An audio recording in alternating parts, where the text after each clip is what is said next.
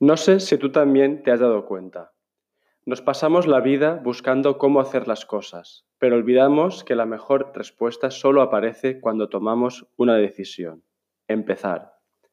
Este podcast quiere mostrarte mil maneras de hacer las cosas, mil maneras de crear y lanzar un proyecto, mil maneras de vivir haciendo lo que te gusta, con la intención de que llegue un día en que decidas experimentar y jugar con tu suerte, que descubras tu propia forma de hacerlo y vengas aquí a compartir tu historia. El único camino son todos los caminos. Pasen y escuchen. Ping. ¡Pam! Uno, dos, uno, dos, probando. Recibido. Vale. Carlos Cuenca, ¿cómo tú estás? Muy bien, con calor, pero bien. Yo soy un ser de calor. Calor compartido. Oye, eh, ¿dónde estás ahora? En Barcelona, en Poblenou. Perfecto, conectando Gandía, Barcelona, pam, pam, pam, pam. de playa a playa. Oye, em, Carlos, si te preguntara que... em, No, joder, antes de las preguntas, tío. Antes, gracias, gracias, gracias por tu tiempo, por este Hombre, ratito eh, gracias a ti por el interés. que vamos a compartir aquí. Em, entonces, ahora sí. Si fueras un tambor, ¿cuál serías? ¿Cuál es ese tambor que mejor te representa ahora mismo? Coño. Ahora mismo te puedo hablar como de cosas técnicas, ¿no? Tú luego traduces o escribes ahí lo que sea. Vale. Ahora mismo soy el ya. Por primera vez en mi vida. Vamos. Y por- Soy el que lleva la iniciativa. Y el que hace las llamadas. Vale, vale. Hostia, buenísimo. Porque el Sí. ya, para que la gente lo sepa que es un tambor, ¿lo puedes explicar brevemente? El Iyá es uno de los tres tambores que forman el conjunto de los tambores batá. Mm, Los tambores batá son tres tambores verticales.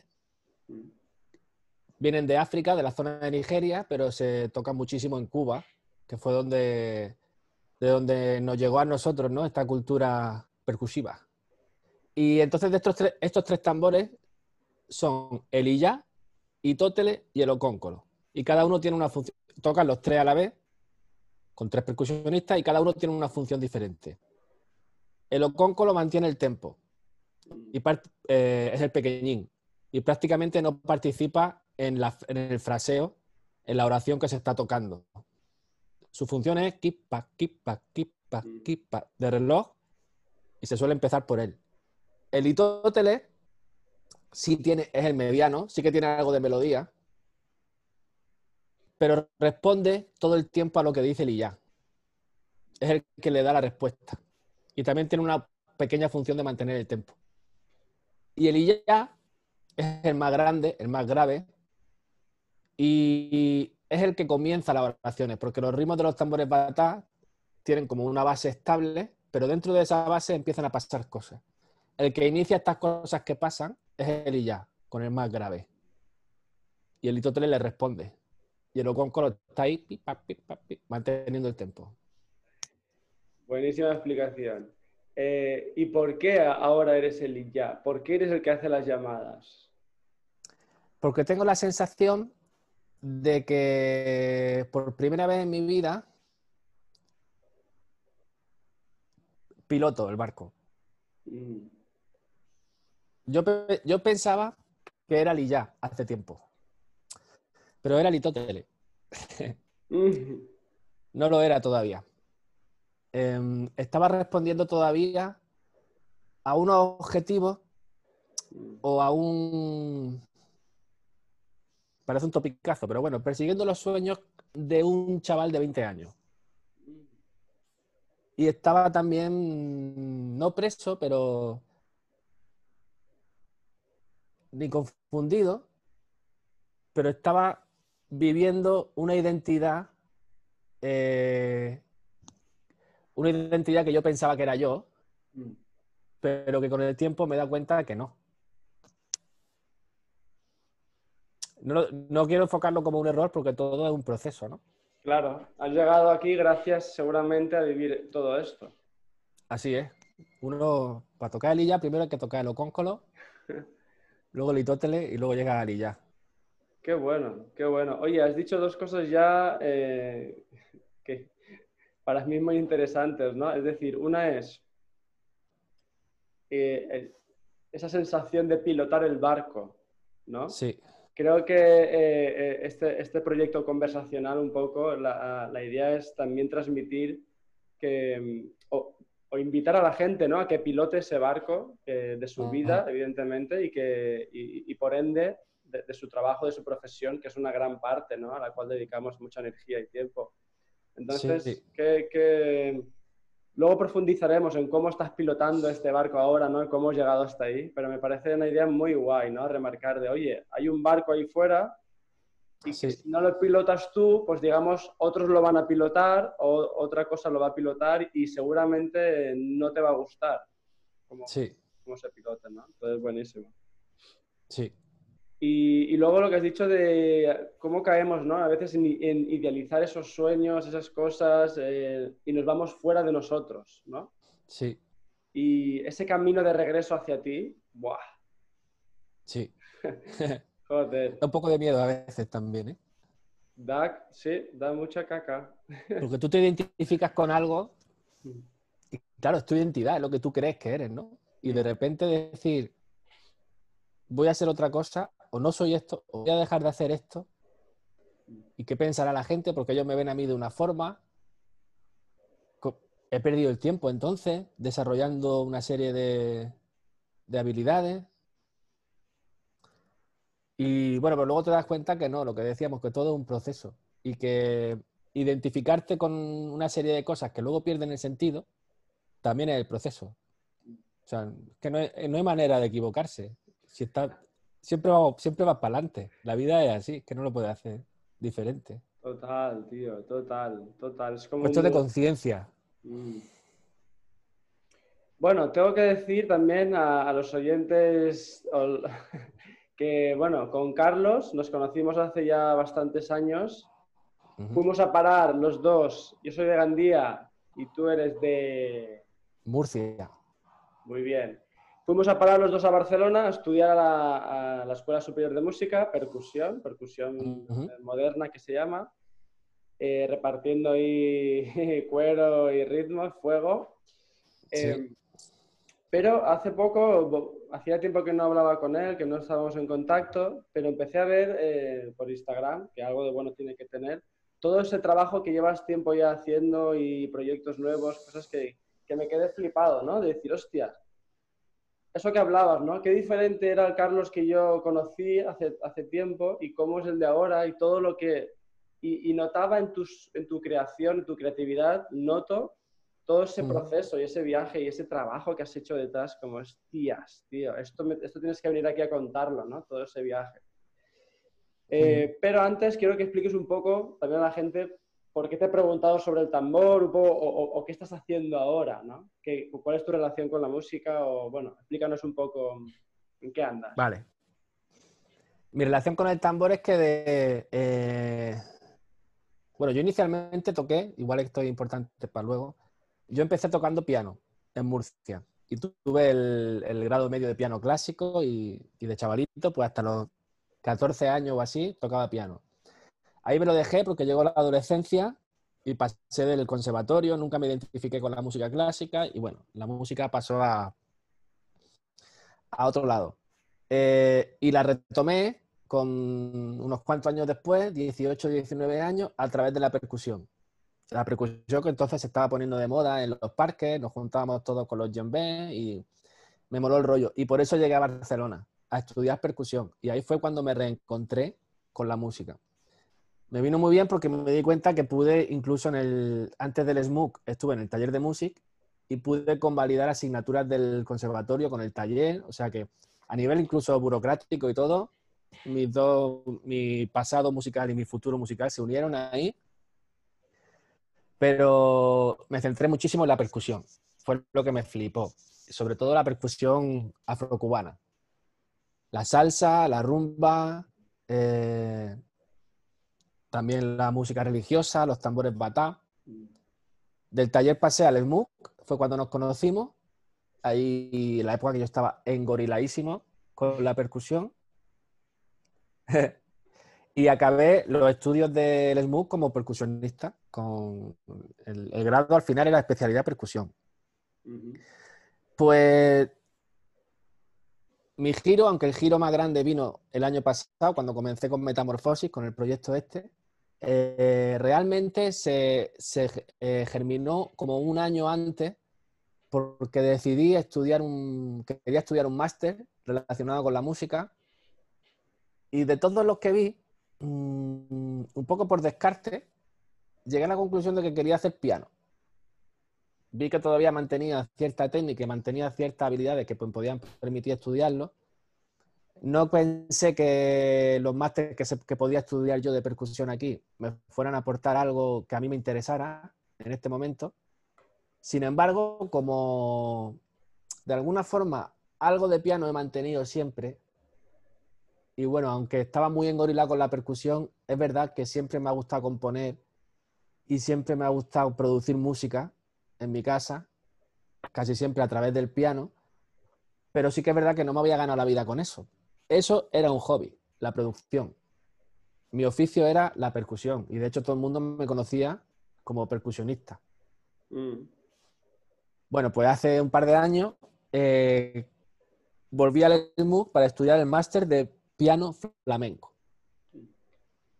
Y mm, aunque todavía no tenía en mente hacer metamorfosis, ni todavía me habían ocurrido las cosas que iban a generar que yo quisiera hacer eso, sí que me eh, fue un, campo de nuevo.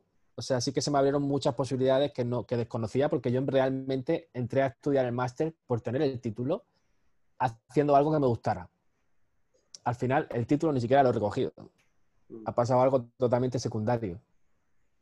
Pero, joder, me ayudó a recuperar esas cosas, esa visión de la música desde el piano que tenía cuando era más chiquito y también me ayudó a entender bien el flamenco, que también ha sido un elemento importante en los últimos años, porque, bueno, el flamenco siempre nos ha rodeado un poco a los percusionistas que, estamos aquí, ¿no? En España. Mm, siempre acabamos tocando algo de flamenco en algún proyecto o algo, aunque no nos metamos muy a fondo, pero es como inevitable, ¿no? Aparte de lo cercano que es la música afrocubana y el flamenco, que tienen tantas cosas en común. Pues bien, yo desde la percusión no había sido capaz de entender el flamenco porque no está construido desde la percusión, como la música cubana, donde el tambor es tan importante y si entiende los tambores, la clave y el sentido que tiene la percusión, puedes entender toda esta música. En el flamenco no. El flamenco está construido desde el cante. Y tú puedes tocar el mismo ritmo de cajón para tres o cuatro palos diferentes. Y puedes no enterarte de lo que está pasando. Pero al estudiar desde el piano, al tener que estudiar las tonalidades, cuando es frigio, cuando es mayor, en qué se diferencian unas bulerías de otras, sí que lo pude entender. Y, bueno, aún así yo seguía trabajando de percusionista. No llegaba a hacer conciertos con el piano, pero, pero bueno, sí que me metió ahí en un, un campo donde sabía que podía desarrollar nuevas cosas. Y y el año posterior, o sea, el año pasado, en el 2019, fue cuando comencé a construir todo esto que es Metamorfosis, que es el proyecto en el que estoy ahora, o el más grande, el mío personal, donde estoy ahora eh, metido. Que de momento llevo tres temas. Yo no entré pensando que fuera un proyecto de flamenco un proyecto sin percusión, pero de momento llevo tres temas y no hay percusión prácticamente en ninguno. Y de hecho, como tampoco. Bueno, en los tiempos del que estudiaba mucha percusión, estaba todas las mañanas en el local, cuatro o cinco horas. Y luego llegaba a casa, eh, a lo mejor tenía algún tema a media, estaba produciendo algún tema con el ordenador y estaba una horita para divertirme o dos, y luego ya pues, pues hacer clases, trabajar en algún sitio, o ensayar o alguna movida ya de, de obligación, pero estudiaba mucha percusión desde que comencé a hacer el máster de flamenco, de piano, eh, eh, empecé a, bueno, dejé de estudiar percusión tantas horas iba solo de vez en cuando para, para divertirme porque me gusta y me encanta y no va a dejar, eso sé que no va a dejar de gustarme. Y poco a poco, pues claro, la mata, la mata que riega es la que crece. Y yo empecé a regarla del flamenco, el piano, la producción, ta, ta, ta, ta, ta, ta, ta, ta, ta, ta, ta. Eh, no estaba haciendo muchos conciertos como percusionista y los que hacía no me terminaban de... No me, no me sentía realizado, yo creo que ya había algo dentro de mí que, que me pedía otra cosa. Y, y, nada, poco a poco fui metiéndome en esta onda hasta que a día de hoy eh, voy tocando percusión cuando tengo tiempo, pero lo que me tiene totalmente eh, engorilado, todo esto de metamorfosis y la producción musical. Porque este proyecto de metamorfosis, yo lo, lo, que he visto, ¿no? Es como un poco ya tu visión, es tu máximo potencial como creador y artista, ¿no? Sin límite, es decir, has, has, has, dado otro paso más allá y has abierto como una puerta sí. muy, muy grande, ¿no? O sea, porque, es, porque mezcla cosas, te vas, eh, no sé, es como, a mí me, así me, desde fuera me da la sensación. Sí, Sí, no, no, no ha sido un propósito de querer hacer algo. Claro, es que esto, esto, esto justo que acabas de decir, esto es muy, muy loco. Porque antes... No, no, porque, a ver, vamos a ver, vamos a detenernos aquí un momento, pero antes quiero que termines la frase de no, no, no era un propósito. A ver, a ver. Sí, no era un propósito de hacer algo, no sé cómo definirlo, pero inetiquetable, ¿no? O que pasara por encima de los estilos. El propósito es, era hacer algo donde el leitmotiv fueran las emociones. Construir algo crudo, algo 100% emocional. Mm. Violento si tenía que serlo, como, como fuera, pero y claro, al construir esto, pues mis recursos musicales tenían que ver, pues mi, mi bagaje musical o el lenguaje que yo manejo es el lenguaje del afrocubano, de la percusión y el lenguaje del flamenco. Entonces, claro, construí todo esto mm. con, con, estos elementos. ¿Qué pasa? Que la gente, pues cuando lo ve, cuando vemos algo, te, mmm, para, tendemos a clasificarlo, ¿no? Y lo clasificamos en base a, pues si es música, en base al estilo musical, a los elementos que vemos que nos llevan... Sí, claro, sí, es muy humano el hecho de, de querer ordenar las cosas, ¿no? Que nos ayuda Claro. de cierta manera. Sí, es como una forma de ponerlo en un contexto que se relacione con las otras cosas que conocemos, ¿no? Ah, vale, pues esto es de este tipo. Esto... Y claro, el conflicto, conflicto entre comillas, pues puede estar ahí de decir, bueno, y todavía no saca el último, que es como música totalmente diferente. Es decir, hostia, qué ambiguo todo, qué... Claro, si lo miras desde el estilo musical. Mm, eh, a nivel emocional no deja de ser una historia, mm. como, como, como tantas de la música actual. Vale, pues claro, a mí es que has dicho varias cosas.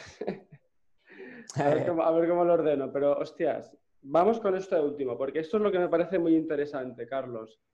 Que me lo encuentro, eh, me lo he encontrado conmigo mismo, lo encuentro con, con las personas que, que- que acompaño, que ayudo, ¿no? Eh, has dicho dos frases, ¿no? Una es, he llegado aquí, ¿no? O no tenía ningún propósito, hostia, y no sé cómo he llegado aquí, pero yo no, no sabía qué iba a pasar. Y Sí, luego antes también has dicho que dices, ¿no? No, no entré pensando, sea, que, que no había eso, que no había un propósito, no había un objetivo claro, era como, era desde otro lugar. Y sí, justo esto es lo que me fascina, porque justo estos días me, me acabo de, de terminar un libro que habla sobre vivir sin objetivos ajá, eh, y como que y el subtítulo me encanta, que es algo así como el éxito se consigue cuando no se persigue. hola, la. ¿Vale? Entonces, en lo que estás hablando, claro, me resuena un montón, porque antes has dicho, había un oficio y había un hobby. Sí, sí, Esto, esto se, va, se va retroalimentando. Una cosa viaja a la otra, no sé cuándo pasa ni por qué, pero oye, pum, pum, pum. entonces, claro, es curioso, ¿no? ¿no? sé tú, quiero saber cómo lo has vivido. En el oficio hay como una presión añadida de, ¿no? Porque tiene que ser lo que te, sustenta, eh, tal. En el hobby no, en el hobby nos dejamos, ah, hay un relax, no, no hay objetivos, eh, es como, no lo sé. Exacto. ¿Sabes? Entonces, hostia, a mí me fascina de cómo podemos conectar las dos cosas y yo creo, creo en una manera de, generar proyectos profesionales, es decir, que te den también tu sustento, que sean rentables y que, oye, que te permitan vivir eh, haciendo lo que te gusta. Pero creo que hay mucho trabajo precisamente en esto, en vivirlo desde un lugar que se parezca más al hobby, que sientas ese, ese, eh, engorilamiento, que me encanta el concepto, eh, que te sientas, hostia, mucho más relajado y libre aunque claro, evidentemente hay otra parte que tienes que, comer y pagar facturas, ¿no? ¿Cómo encontrar ese equilibrio?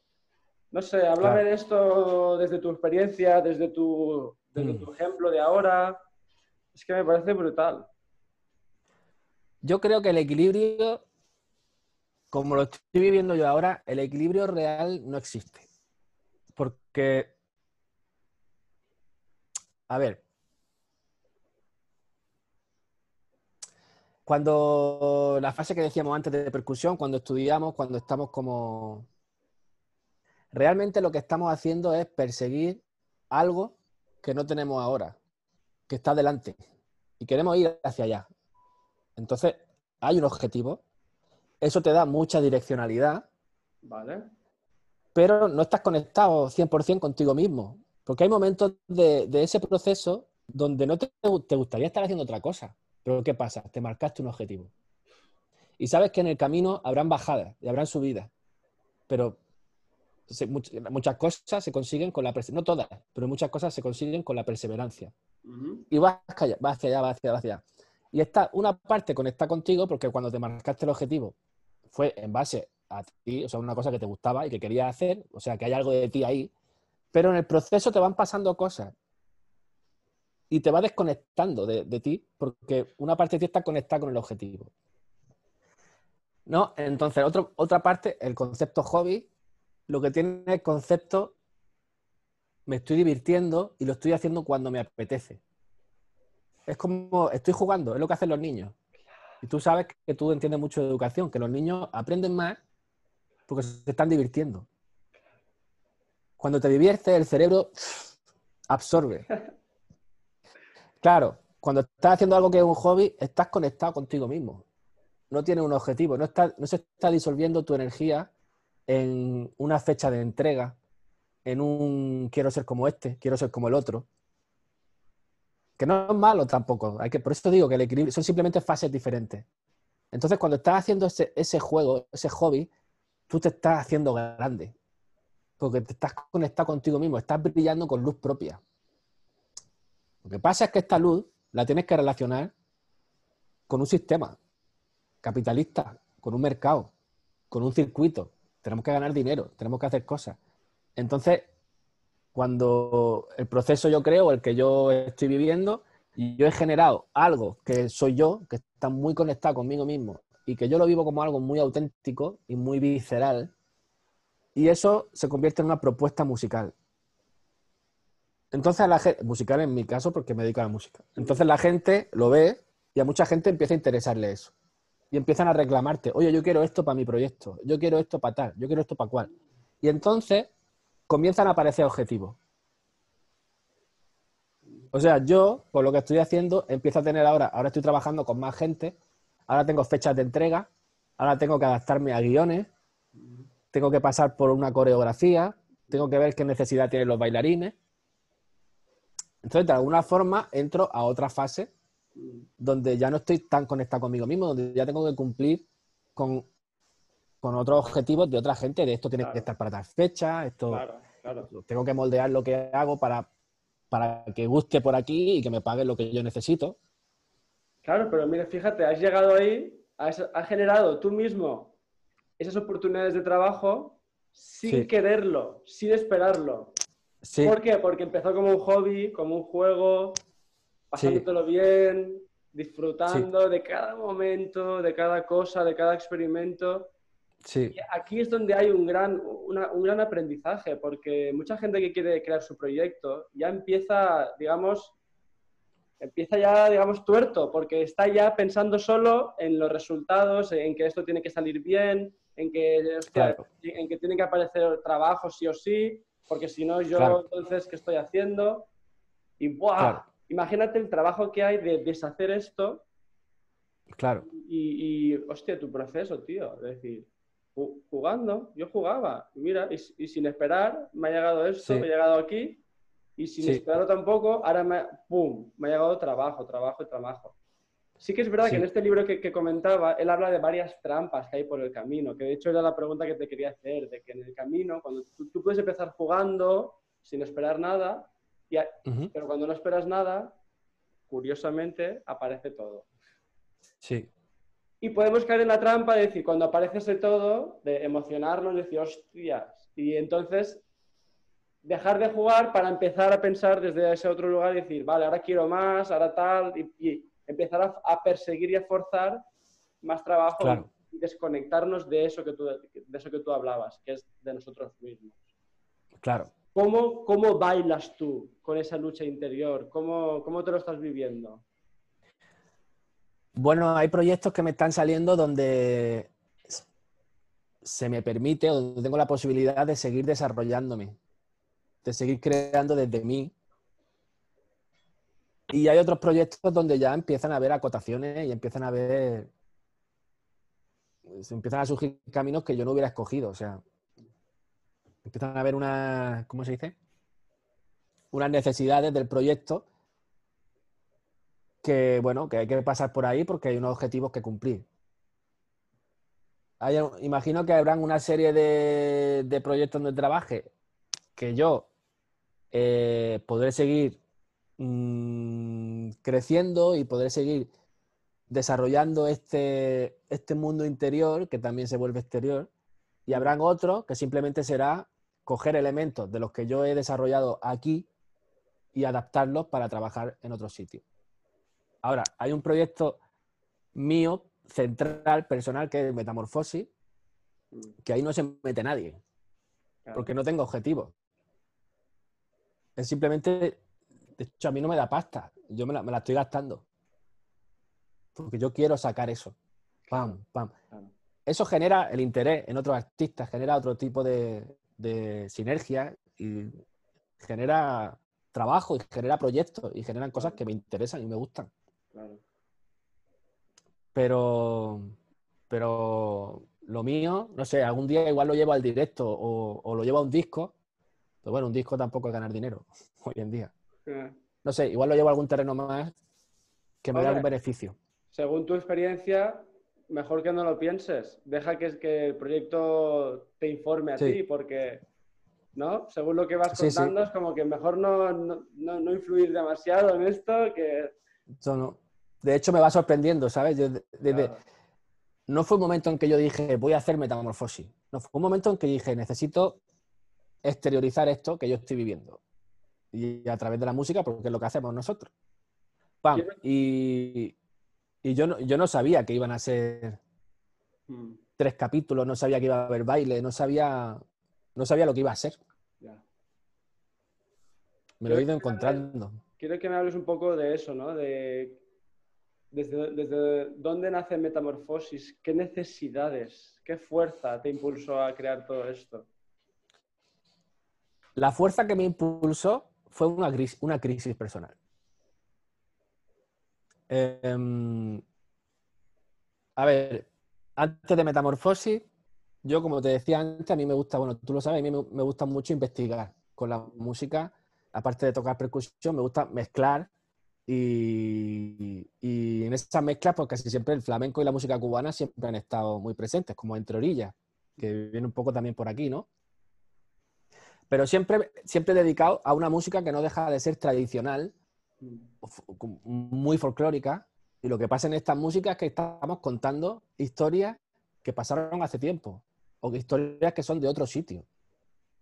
Pero bueno, a los que nos gusta la música tradicional, lo vemos bonito y nos gusta esto, ¿no? Esto, cantar un canto ya no afro-cubano flamenco, sino cuando estábamos en Chaluc, música valenciana, cantar cants de batre, de, era como una, posibilidad de viajar, ¿no? Mm. De, sentir un poco otro tiempo, con otra, mm. porque el contexto era diferente, la inteligencia emocional era otra, mm. las personas éramos, nos relacionábamos de forma diferente. Y a mí eso siempre me ha gustado, tocar unos cantes abacuá y sentir África. Me ha gustado porque me lleva a otro sitio. Ahora bien, y fruto de esta investigación o de, este, de estos juegos que yo hago en casa, pues yo tenía cantidad de recursos musicales, de combinaciones de ritmos que sé que funcionan, eh, progresiones armónicas que sé que funcionan, porque mi trabajo era sobre todo arreglar, producir y arreglar. Si vamos a hacer una alegría y le vamos a meter unos tambores batá, vale, pues yo ya sé el ritmo de batá va bien con esto, yo ya sé qué sustitución armónica le podemos hacer a la armonía para poder cantar un canto yoruba encima de la alegría recursos que, se te van quedando, pero son como retales para vestir a otra persona. El, trabajo un poco de arreglar música, de vestirla. Mm. ¿Qué pasa? El año pasado yo entré en una crisis personal de estas que ocurren de vez en cuando, donde se te tienes la sensación de que se te desmonta el chiringuito eh, donde tocas fondo y como que una sensación de que tienes que empezar de cero. Y se pasa mal, pero a la vez, ahora, ahora lo veo como una suerte, porque las crisis son brutales, son las mayores generadores de cambio. Mm. Cuando viví todo esto, yo tenía como una carga emocional que yo sentí la necesidad de que tenía que exteriorizar esto, esta fase que estaba viviendo porque eso me iba a ayudar a trascenderlo. Si no, me, implosionaba. Y lo tenía que hacer pues a través de lo que hacemos nosotros, la música. Entonces comencé a, generar toda esta historia que es Metamorfosis, pero sentí la responsabilidad de que era yo el que tenía que contar la historia en esta ocasión. No hablar de, de cómo una tribu yoruba eh, adoraba una deidad suya, o no hablar de cómo se cogía la caña en, Cuba, o no hablar del de, albaicín y los tiempos de la República.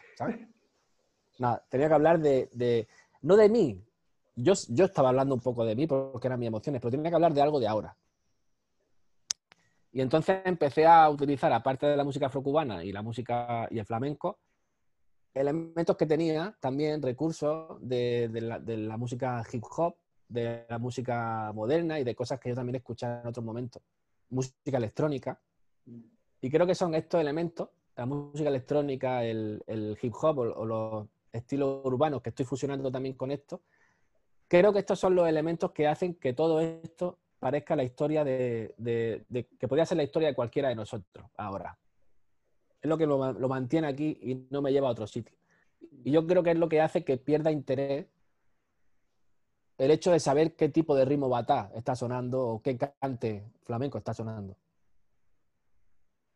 Y fue, pues sí, una necesidad, una terapia personal.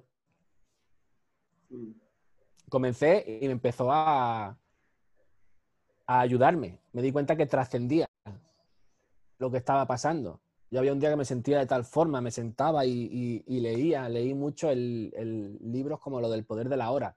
Mm. Eh, hacía terapia con una, con una coach que es tremenda, que me ayudó un montón también. A mí a nivel personal, pero aparte me estaba ayudando a mi, a mi creatividad, porque es que estaba mm. contando esa historia. Em, y nada, esto se fue haciendo más grande y, llegó un punto en que ya había generado unos personajes dentro de la historia de Metamorfosis que ya pues como que tenían vida propia. Y simplemente tenía que seguirles, a ver qué les pasaba a ellos. Pero muy importante la crisis. Ya.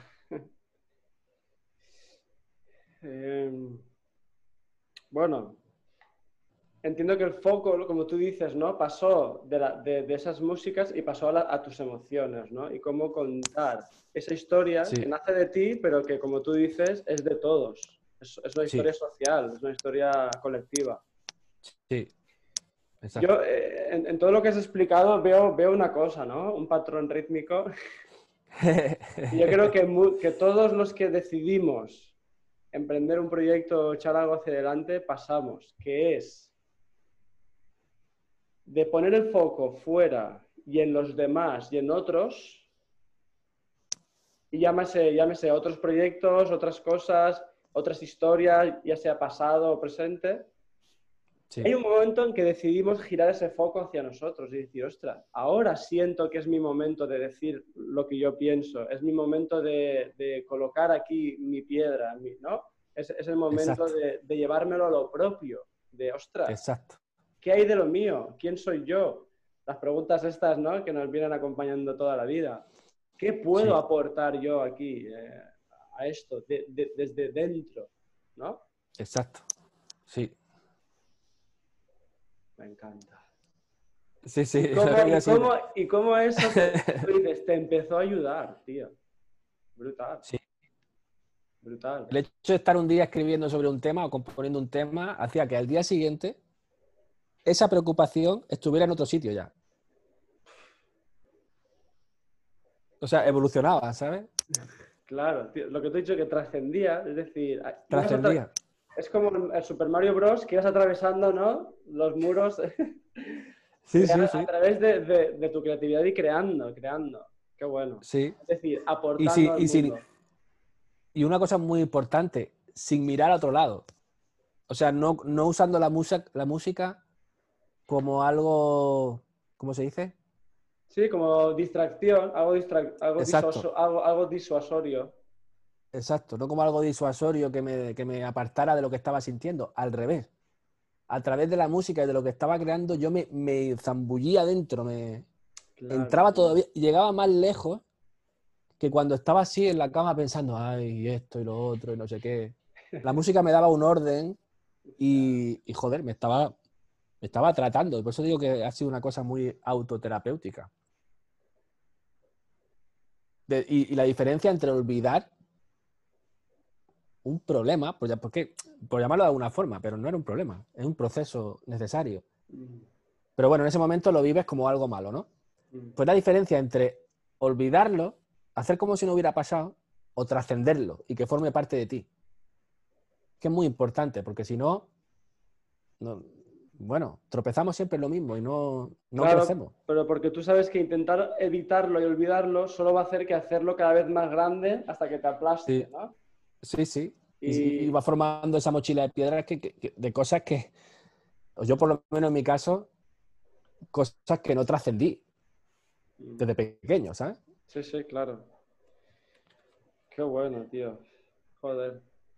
Pues se me hace un poco inevitable hacerte esta pregunta, porque a lo mejor mucha gente de la que nos escucha o está atravesando ese, este momento, ese momento ¿no? que hablabas, o, o, todavía no ha entrado en la crisis tan necesaria y que va a entrar sin ningún tipo de duda. Sí. Eh, no sé, tío, ¿tú qué, le hablarías a, esas personas que, bueno, o que están a punto de entrar en ese momento, o que están entrando, que están, no sé, desde tu experiencia? De mi experiencia, lo que me hizo tener la capacidad de reconstrucción fue rendirme. Rendirme a, la vida, a lo que estaba pasando. Yo me di cuenta de que en todo momento de mi vida yo estaba ofreciendo una resistencia. A una falta de aceptación ante algunas cosas que pasaban. Y, pero cuando te pasa algo o cuando estás viviendo algo tan intenso, ofrecer esa resistencia es imposible. Em, cuando se te, lo que te decía, cuando se te desmonta el chiringuito, ya no hay a qué agarrarse, ¿no? El personaje, hostia, pero si, si yo era percusionista que hacía los dobles tan rápido y que, joder, que yo fui alumno de Angá, tío, porque ahora esto no me... No te sirve nada de los personajes que te has inventado.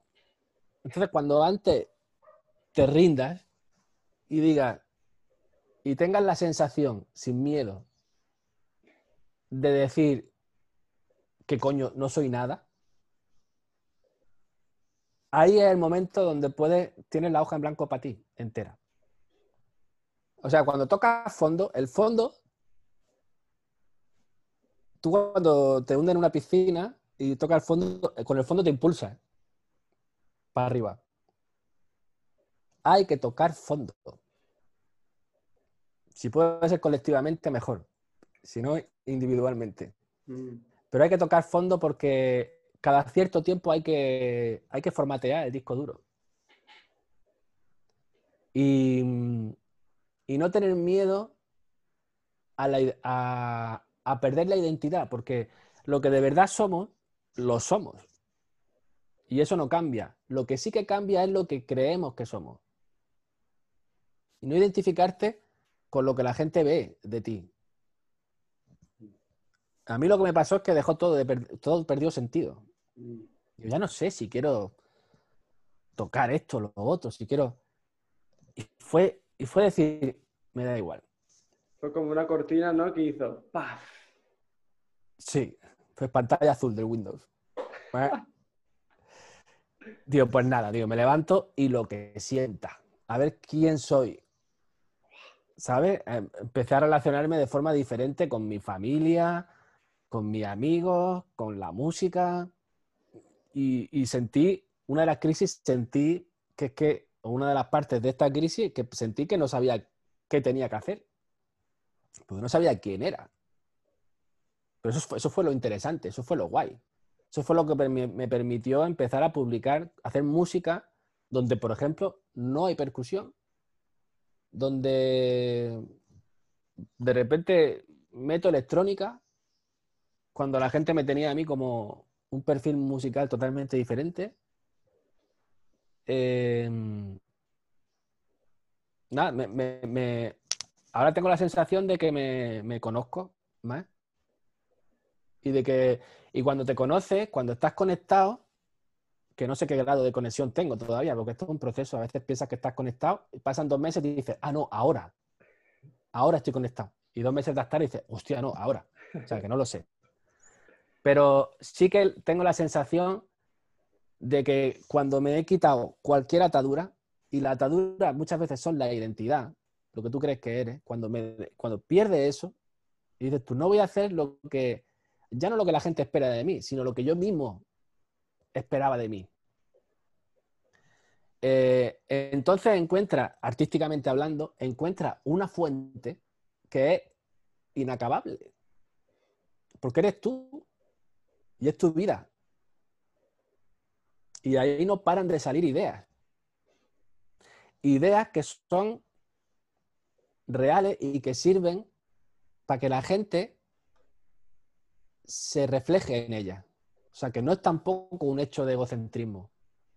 No es voy a contar mi película porque mi película le va a interesar a la gente. No, es que al final encuentra unas inquietudes unos conflictos emocionales y una serie de historias que, son comunes a mucha gente.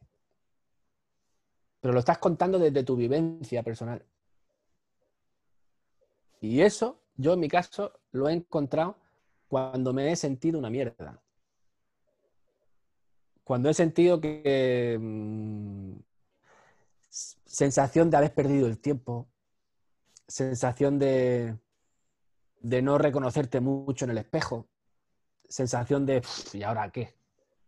O sea, eso de, ¿y ahora qué? Es de lo más, de lo más importante que me ha pasado. Levantarme por la mañana y decir, ¿y ahora qué? Pues busca. Y, ya está. Y ahora, y ahora no estoy. Estoy en un momento de mi vida que no que, no, no tiene sentido para mí hacer una alegría de Córdoba como se graban, o, o hacer un canto a Yemayá, o un son cubano, porque sí. Bueno, esos son como fotografías del pasado, a un tiempo. Me puede divertir escucharlo, bailar. Me parece, siempre me va a gustar la música tradicional. Me parece súper bonita y es como, me conecta con algo también que me interesa siempre. Pero, pero a mí ya no me nace recrear eso o recrear otra historia. A mí me nace rebuscarme en la entraña y ver qué encuentro.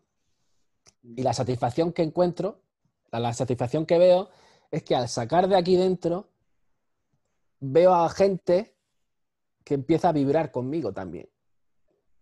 Que le resuena esto que yo estoy hablando ahora. Que Y es gente diferente. Ahora me sigue gente que, es diferente a la que me seguía antes, por hablar en términos instagrameros. Mm. Empiezo a conectarme con gente que no. Gente diferente. Mm. Porque tú eres diferente. Claro, yo soy diferente y mi propuesta artística es diferente. Y se generan sinergias diferentes.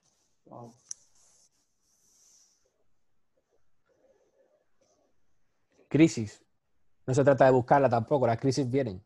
Exacto. Desde aquí vamos a, a invitar a toda la gente que toque fondo, que se rinda. Que, se rinda a su.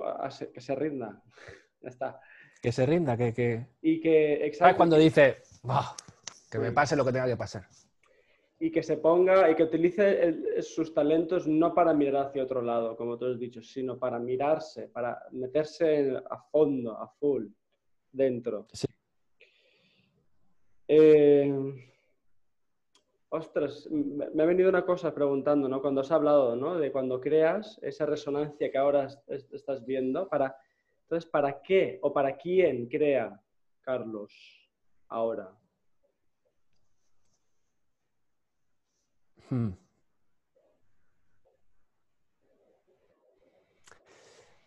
A ver, yo estoy trabajando por un lado en mi proyecto personal y sigo creando. No, hostia, no me había planteado esta pregunta, ¿eh? No, no, no creo para mí. Claro, ves, dale, dale, piensa, piensa sobre eso, a ver. Estoy creando desde mí, pero. Pero creo para la gente. Claro. Creo para que la gente se refleje. Mm, sí, sí, antes lo has dicho. Y, y esto va a modificar también mi forma de actuar en un escenario o mi forma de presentarme al público o mi forma de grabarme yo mismo para hacer un algo de Instagram, de salir yo, algo que antes nunca hacía. Porque he dejado de verme como el epicentro. O sea, yo hacía una lectura errónea, para mi parecer, desde el ego. De yo estoy en un escenario yo estoy encima de los demás y la gente me está mirando y hay algo de, tiene que haber algo de admiración. Porque si no, ¿por qué me van a mirar? Y si entonces, si yo no estoy a la altura, o siento que no estoy a la altura, siento que no debería estar ahí. Y entonces me entra el miedo escénico. Entonces prefiero ser el percusionista que está detrás, con cara empanado, desconectado de lo que es una actuación en directo. Porque lo enfocaba de una forma que no era. Si yo me, me grababa para explicar algo, sentía que la gente me miraba a mí. Y entonces sentía mucha presión, sentía miedo o sentía que, era muy egocéntrico. Y ahora me doy cuenta de que cuando representamos algo, al igual que los actores, la gente no nos está viendo a nosotros.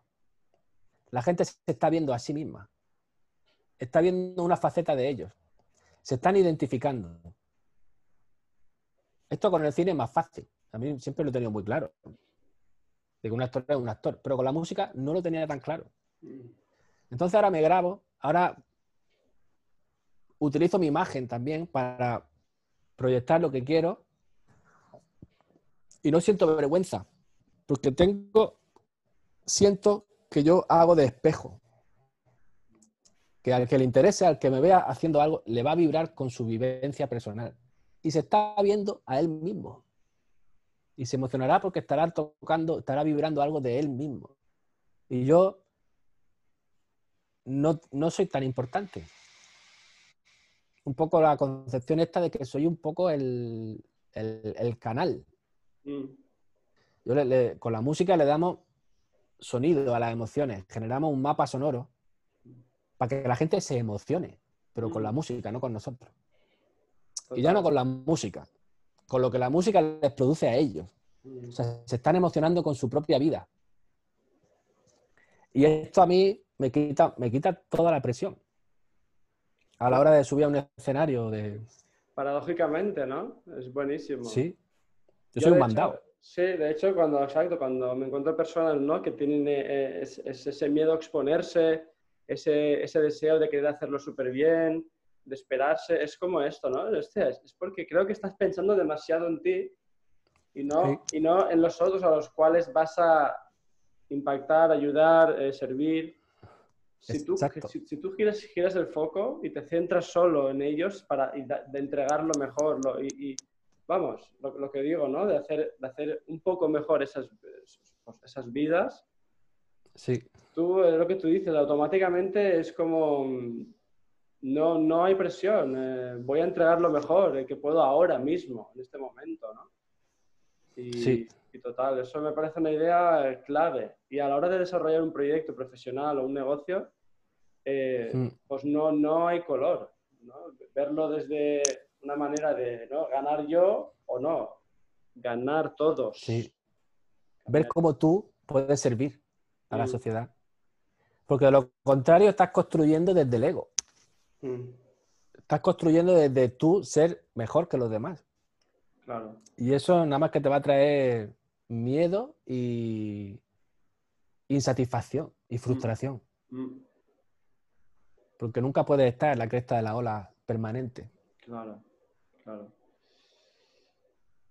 Buenísimo. Oye, también has, dicho otra cosa muy guay, que es lo de la, como esa conexión con la fuente, ¿no? Que donde ya no hay ningún problema de falta de ideas, porque simplemente tienes que estar atento, observar. Sí, exacto. Eso parece genial, ¿no? Sí, sí. Sí, sí, al final también encuentras entre tantas letras flamencas o letras cubanas, ya la yoruba ya no, porque si son religiosas aparte se van para otro lado, pero las historias que se han contado en la música tradicional desde que se empezó a grabar o desde que se empezaron a componer las canciones que nos han llegado a nosotros ahora, ve que se están contando historias en un contexto muy diferente, mmm, con una inteligencia emocional muy diferente, como también decía antes, pero bueno, que están tratando temas que siempre están, ¿no? Mm. Y es que hay algo dentro de nosotros que, unas problemáticas existenciales que siempre están siempre están, pero siempre están en un contexto diferente. Por eso hablar de cómo dile a Catalina que se compre un guayo que no sé qué, de saber las canciones. Bueno, yo entiendo de dónde viene la canción, pero puede ser que no me que no me mueva lo que me tiene que mover, ¿sabes? O cuando lo canta alguien de la situación de ahora. Claro. Entonces al final te das cuenta de que hay tanta tanto que, contar, tanta tanta magia y tanta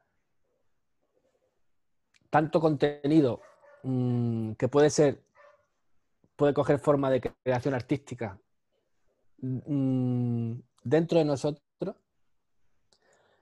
Que bueno para mí todo esto de la música tradicional y tal se, ha convertido en una especie de, arreglo musical de, rock. ya no es el objetivo sino es con lo que yo he visto una historia que, realmente está saliendo de, ahora, de, mí. Y, conectado con esta idea de, la fuente que hablabas, eh, claro, has dicho, ¿no? Que tú, en tu caso, hasta que no tocaste fondo, pues no, no empezaste a, crear y a crear desde dentro. Pero ahora que ya, has, digamos, ya has probado esa, ese sabor eh, agridulce, ¿tú crees que se puede crear llámese una obra o llámese un proyecto profesional, sin necesidad de pasar por ahí. Es decir, eh, sí, sin estar en la mierda, vamos, ¿no? Eso que se dice, el mito ese de que el artista tiene que estar en la mierda para que cree cosas brutales. ¿Se rompe el mito o qué? Bueno, imagino que, a ver, el objetivo con todo esto no es, como decíamos, el objetivo no es la crisis en sí misma, sino, para mí, es desmantelar el ego que dejar de pensar desde el ego. Vale. Y para mí ha sido muy necesario esta crisis para no crear desde ahí. El ego se quedó hecho una mierda. y, y, lo que a mí esto me ha generado es una toma de conciencia que sé que conforme, bueno, ya me ha pasado, ¿no? La crisis fue el año pasado. Este año estoy mejor, el año que viene estaré mejor y bueno, cuando va estando mejor va añadiendo capas, van montando otra vez tu chiringuito. Pero yo creo que hay algo aprendido de toma de conciencia que no perderé. Intuyo. Entonces, Porque he aprendido. ¿eh? No, no, di, di, perdón. He aprendido cosas muy trascendentales, que no se pueden ni describir, sino sensaciones. Cómo relacionarme con mi familia. Cómo relacionarme con mis padres. El rol que yo tengo con mis padres. Con mi hermano. Cómo me relaciono con el amor. Que es. Que ha sido un poco lo que ha rodeado esta crisis desde el principio. El amor qué es el amor, qué es la relación, una relación con alguien, qué es diferencia entre amor y apego, dependencia emocional. Son conceptos que yo creo que retendré, aunque construya otro chiringuito, pero por lo menos lo haré sobre unos cimientos un poco más construidos desde mí y no desde el ego. Claro, y entonces, tu, tu, proceso de creación será diferente inevitablemente, claro, tu manera de... Claro, que por la ley de impermanencia. Al final será otra cosa. Y es posible que construyendo, construyendo, construyendo, al final acabe montando un chiringuito dentro de unos años que, esté un poco desconectado y que a lo mejor vendrá otra crisis y diré, eh, me he desviado. Porque no podemos, no podemos eliminar tampoco. O sea, nosotros vivimos con el ego y nos vamos identificando con lo que hacemos y es un trabajo constante. Ahora, ¿se puede llegar ahí sin una crisis? Pues sí, depende de la inteligencia emocional que tengas, de los conocimientos, de, pues, no sé, trabajar la meditación, trabajar, informarte, cómo somos por dentro, esta serie de, educación mm. que yo en mi caso no tenía. Entonces, a mí ya me llegó, pero sí, ahora hablo con, hablo con mucha gente que, que estos conceptos, pues algunos de estos conceptos los tienen, claro.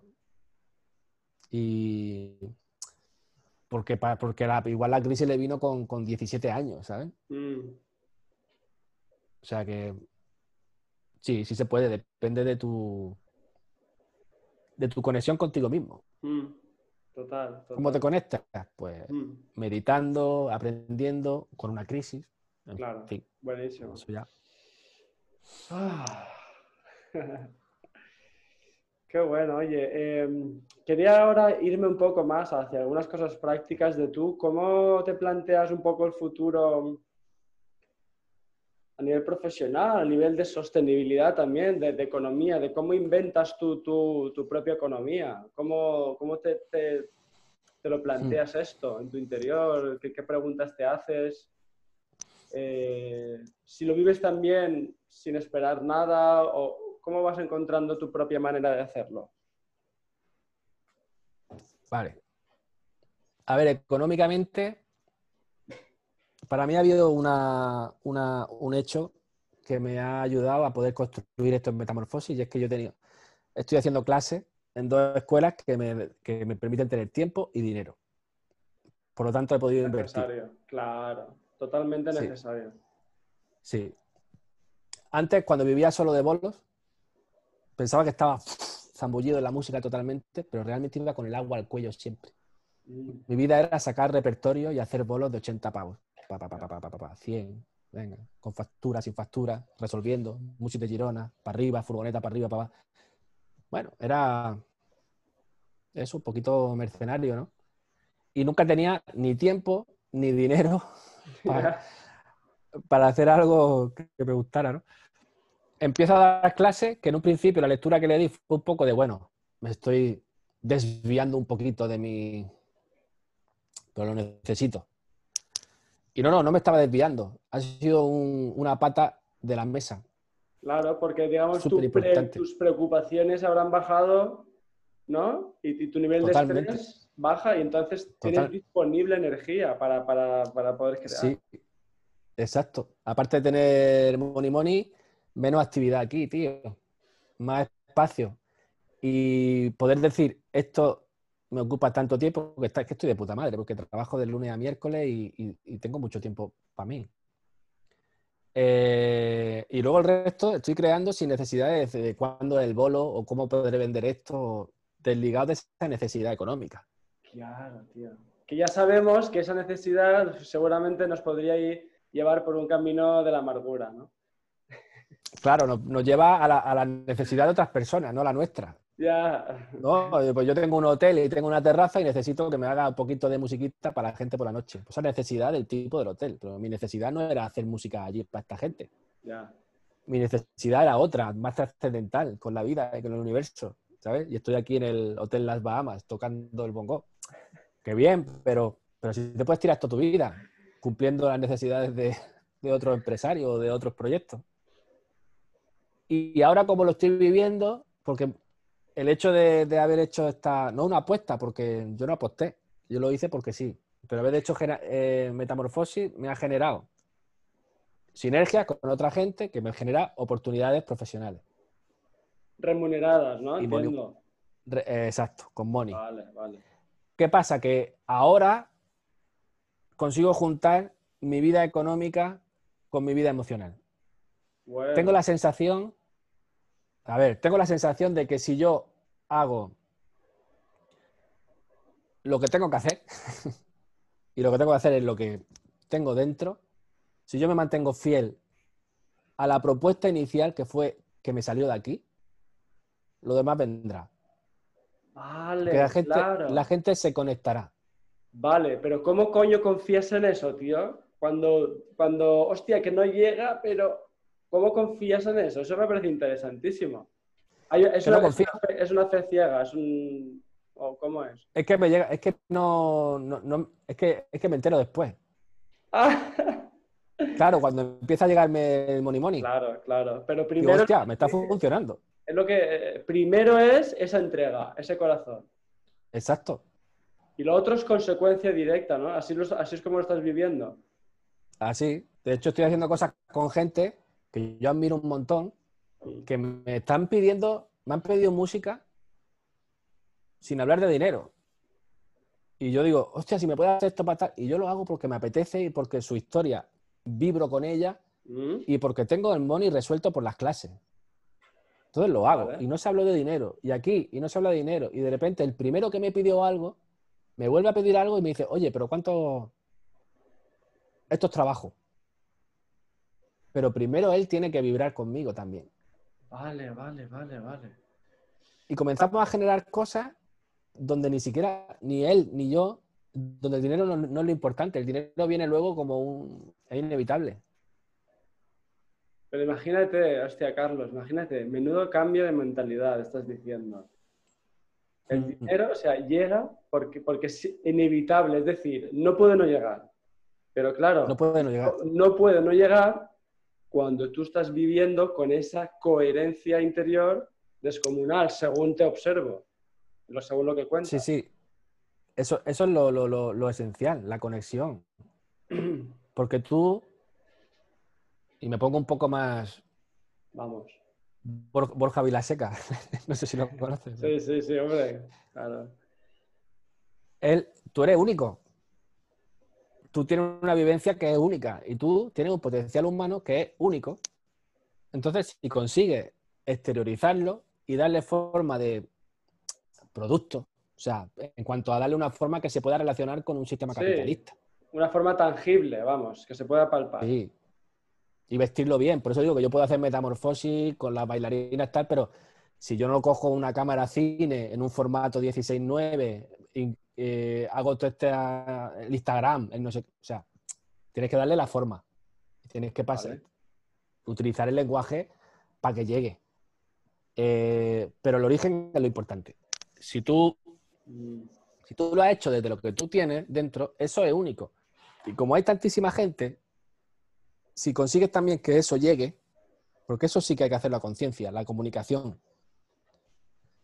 Tú puedes tener cosas muy bonitas, pero si no comunicas, una cosa también que aprendí ahora, invertir en comunicación. Para que otros puedan vibrar contigo. Mm. Y entonces empiezan a surgir las necesidades de la gente, pero de repente la gente empieza a necesitar lo que tú eres. Y como, o sea, empieza a necesitar lo que tú haces. Y como mm. tú haces lo que eres, empiezan a necesitar lo que tú eres. Empiezan a. Y eso te pagan. Porque funciona así.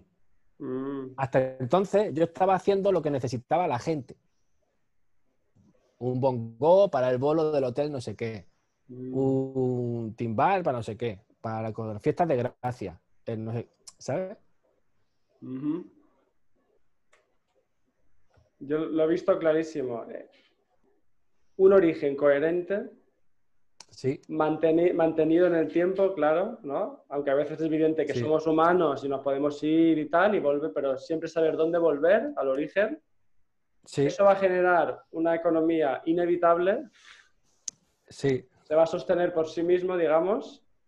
Eh, Y en medio, lo que tú dices, es necesario crear una forma que es nada más y nada menos que crear una comunicación.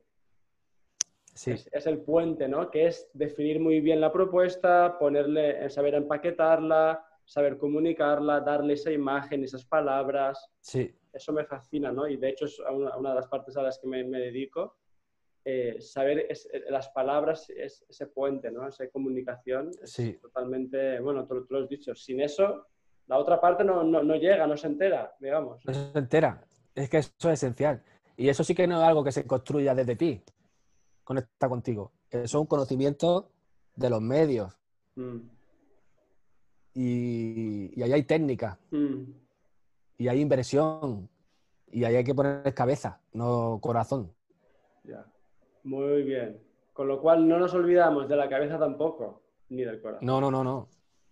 No, tú puedes, puedes hacer cosas muy bonitas en medio del desierto. Claro. No se enterará Eh, nadie. Entonces, recu- recuperar el corazón y no olvidar y, no, y no dejarnos la cabeza también, muy necesario. Sí, en ese orden. Eso es. Buenísimo. Oye, Carlos, tío, pero ¿cuántas pajas mentales tenemos, no? Porque entonces lo que observamos, lo que observamos ahí fuera es que to- todo es al revés, tío. Todo es al revés. Sí. Bueno, luego te das dando cuenta de que, de que cosas que yo pensaba que eran al revés, indagando, hay, hay microcosmos dentro Eso de, Eso es. de gente que funciona así, de verdad.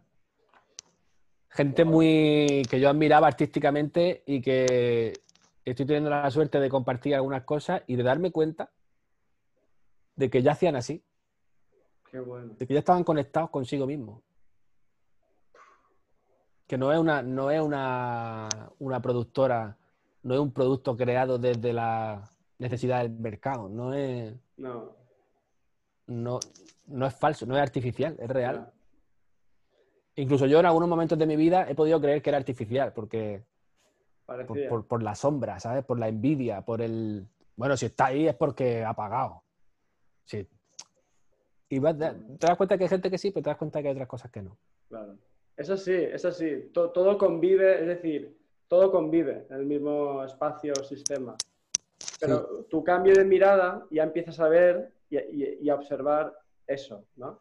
Si no hay ese cambio de mirada, tú no puedes darte cuenta porque, ¿no? no vemos lo que, lo que vemos dentro, ¿no? En nosotros mismos. Claro. Es, también es inevitable, qué bueno. Claro, claro, tienes que... Sí, desde fuera puede parecer todo lo mismo. Ya. Joder, tío, qué interesante. Me cago en la mar. Oye, creo que vamos a ir yendo hacia el final porque ya hay demasiado, hay, hemos dicho muchas cosas. hay mandanga aquí. Hay mandanga buena. Creo que con, con tu experiencia, tu camino, creo que nos has demostrado que hay otra manera de hacerlo. Una manera mucho más coherente, mucho más humana, eh, mucho más real y auténtica. Y eso creo Sí. que es necesario compartirlo y, y mostrarlo, ¿no? Para, para que se vea, ¿no? En definitiva, también Sí. esto es otra manera de comunicar eh, estos valores. Y una cosa que me parece importante, que ha dicho lo de más humana. A mí, esta perspectiva está humanizando el mercado también. Humanizando, el- o sea, mi relación con el dinero es diferente ahora también. Claro. No es un señor oscuro con un maletín. El dinero es una un efecto colateral necesario claro. que te permite hacer cosas. Chapó, tío, chapó, porque ya, ya, porque se nota que ese cambio interior que has, que has, que has vivido pues, se está eh, impactando en todo, en todas las cosas cotidianas, como el dinero, como el tiempo, como las relaciones humanas, como el trabajo en equipo. O sea que es brutal. Oye, quiero que la gente, quiero que vea el Metamorfosis, quiero que vea tu trabajo, tu camino. ¿Dónde te podemos encontrar por internet? Lo pondremos aquí. A ver, tengo lo más interactivo y donde más, más cosas publico últimamente en Instagram. Eh, Carlos Cuenca Cebrián. Bien. No sé si aparece Carlos Cuenca Cebrián o Carlos Cuenca solo. Pero bueno, uno de los dos. Tú ya lo pones ahí. Vale. Aquí es donde casi todo lo veo más ágil y es donde más estoy viendo, estoy teniendo más feedback también con la gente y por ahí publico bastantes cosas los videoclips largos, lo que es Metamorfosis y todo, aparte de en el IGTV, Instagram TV, también lo tengo en el canal mío de YouTube, que es Carlos Cuenca Music. Vale. Y si no, también, si se, para ver trabajos que he hecho anteriormente o, o más mi bio y estas cosas, pues tengo una página web que se llama carloscuencamusic.com. Y ya está, pues tengo Facebook también, pero el Facebook lo tengo un poco, que no me da para, llevarlo todo. Vale. Pero bueno, Facebook, Carlos Cuenca Music también, también tengo mi perfil de Facebook. Perfecto. Lo pondremos por aquí, los enlaces en la descripción, para que veáis por dónde está pasando este creador. Eh, oye, para ir acabando, dos cosas. Hace unas, unas pocas entrevistas me inventé un juego y es que el, invitado anterior te deja una pregunta. Ajá. Y tú dejarás otra al siguiente, ¿vale? Muy bien. Respondo a la del anterior. Claro, ahora te voy a hacer primero la del anterior, ¿vale? Muy bien. Creo que estaba así. vamos, vamos con la pregunta. Eh, Muy bien.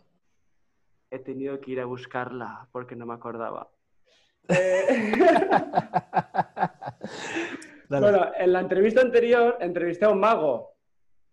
Hostia. Buenísimo. Entonces me, dejó la siguiente pregunta. Dice, si fueras un mago, tú, ¿cuál sería el truco de magia que te gustaría hacer? Hostia. Si fuera un mago,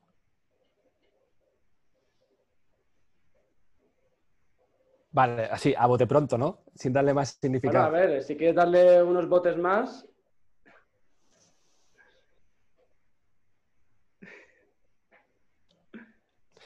Me gustaría hacer un truco de magia tirando del folclore de los magos, sacar un conejo vivo de la chistera. De donde no hay vida, sacar un animal vivo. Muy bien. Ese concepto ya, ya, ya, se lo pasaré, que a ver si se hace un tutorial o algo explicando algo. Vale. Sacar vida de donde no la hay. Creo conejo, una flor. Creo que en eso se puede resumir toda nuestra existencia. Vale, Carlos, pues para él o la siguiente invitado, ¿qué pregunta te gustaría hacerle? Vale. Una pregunta que yo me la he repetido varias veces el año pasado. Em, los sueños que... ¿Qué edad tenías cuando te marcaste los sueños u objetivos que estás persiguiendo ahora mismo? Te interesa saber la edad, ¿no? ¿Qué edad tenía? Sí, bueno, ¿qué fase de la vida estabas? Vale. Perfecto. Pues aquí queda grabada y si no se me olvida, se la dejaremos en la próxima entrevista. Eh, oye, Carlos, ¿quieres decir algo más que no hayamos dicho? No, no se me ocurre nada nuevo. Me parece muy completo. Está buenísimo. Oye, pues ha sido un auténtico placer eh, conversar contigo. Eh, Igualmente, desde, desde este lugar, desde esta calma, desde estas reflexiones. Creo que es, eh, realmente admiración es lo que siento ahora mismo por, por, todo lo que has, has, contado. Y brutal, tío. Un placer. Gracias. Muchas gracias, tío. Nos vemos. ¿Cómo, quieres que nos de, que, que, que digamos adiós? Así. ¡Oh! ¡Oh!